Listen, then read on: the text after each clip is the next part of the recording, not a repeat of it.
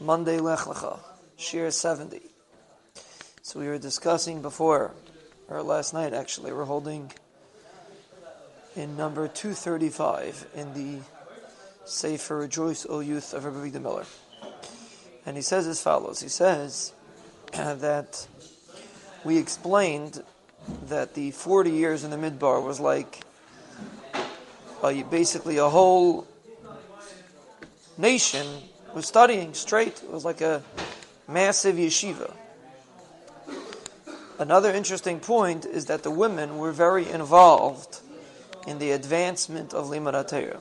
It was very normal for a married man to get permission from his wife to go away and learn for a very long period. Some came home once a year, some were away for three years, some six years, and some even 12 years. Don't try that at home, but that's the way it was in those days. Maybe Akiva was missing from his house for 24 years. And many wives earned the parnasa for the family in order to enable the husbands to learn. Children from the age of six spent the entire day from the morning till the night Torah, winter and summer. There were no vacations. Boys left their homes to live in poverty in far off towns where they learned. And in every generation, multitudes of people were supported by their parents and their wives' parents to enable them to become Talmidei Chacham. In the communities in Bavel, there were big yeshivas for many centuries and people used to travel back and forth to learn in different yeshivas.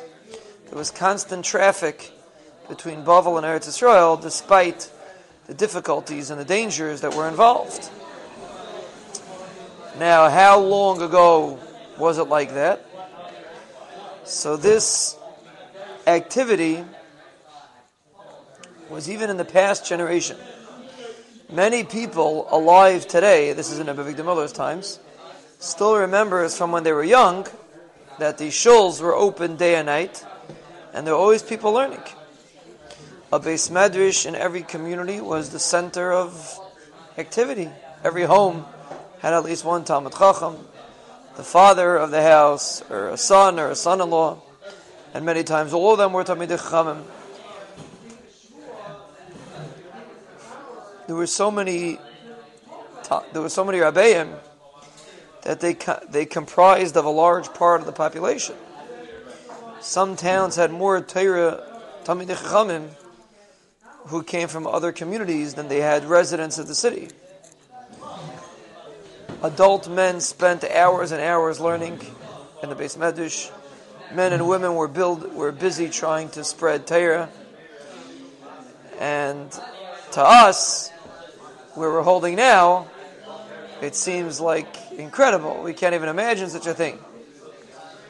But the fact was that the fire of Torah burned very hotly in the hearts of Klal Yisrael until very recently. Very, very interesting.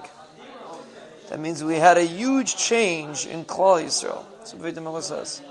Until very recently, Klal Yisrael spent an enormous amount of time busy with Torah.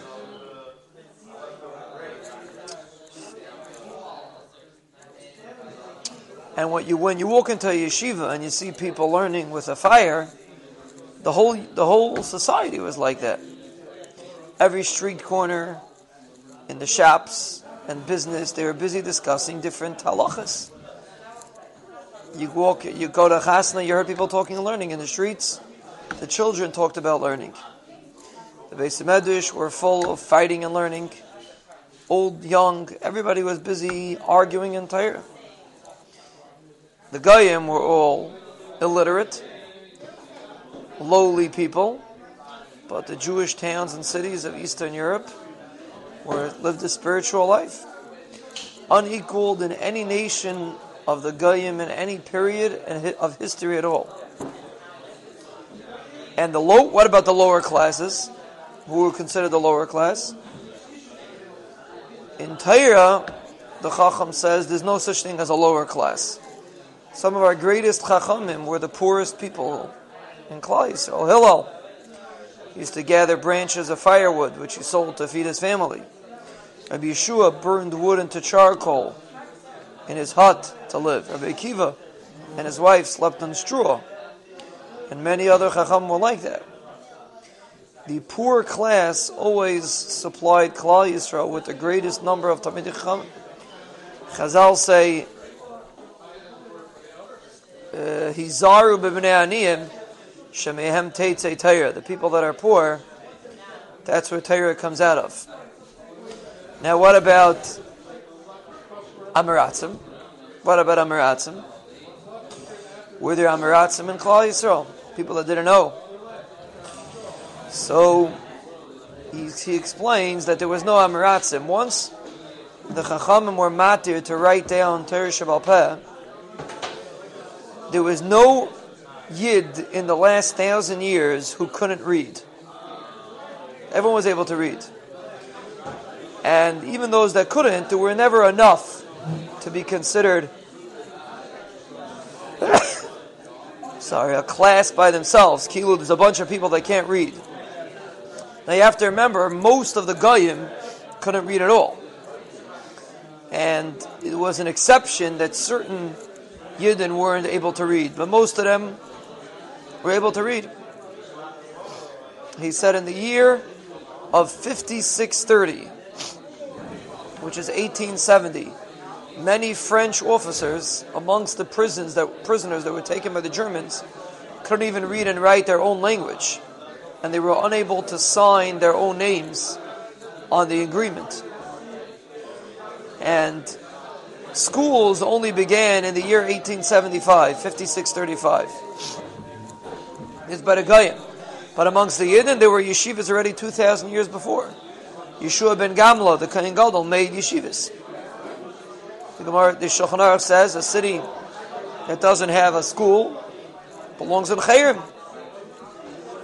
And this practice existed amongst the Yidden even before the decree that uh, made it obligatory to teach children. And apparently, this uh, the pasuk says uh, the pasuk in in Shoftim, the pasuk says he captured a boy from the city of Sukkot, whatever the story was over there, and the boy wrote down for him the names of the officers in Sukkot. Now, the story was Gideon. Gideon only met this boy out of the blue, and he was able to read and write. So obviously, the Bnei Yisrael were always able to read. So we take we take it for granted, because today everyone can read and write, but in those days nobody was able to. But the Yidden were. Now, not every Yid was a Talmud Chacham. There were many Chacham, not all of them were Talmud Chachamim, but many of them knew Shulchan Aruch, Midrashim. They learned all different, all different subjects. There was no room in the beis medrash for someone that came late. I'm just like here. There's no room. The shuls were filled with Torah. The little children had something called Pirchei Sheshanim. That the purpose was to donate money to support the shuls, the, the sefarim in the shuls. They collected pennies and they put sefarim in the shuls. The poorest class of Klal Yisrael gathered together to learn, even in the cold, to learn by a teacher who is paid from their own earnings, meaning they were nefesh to teach.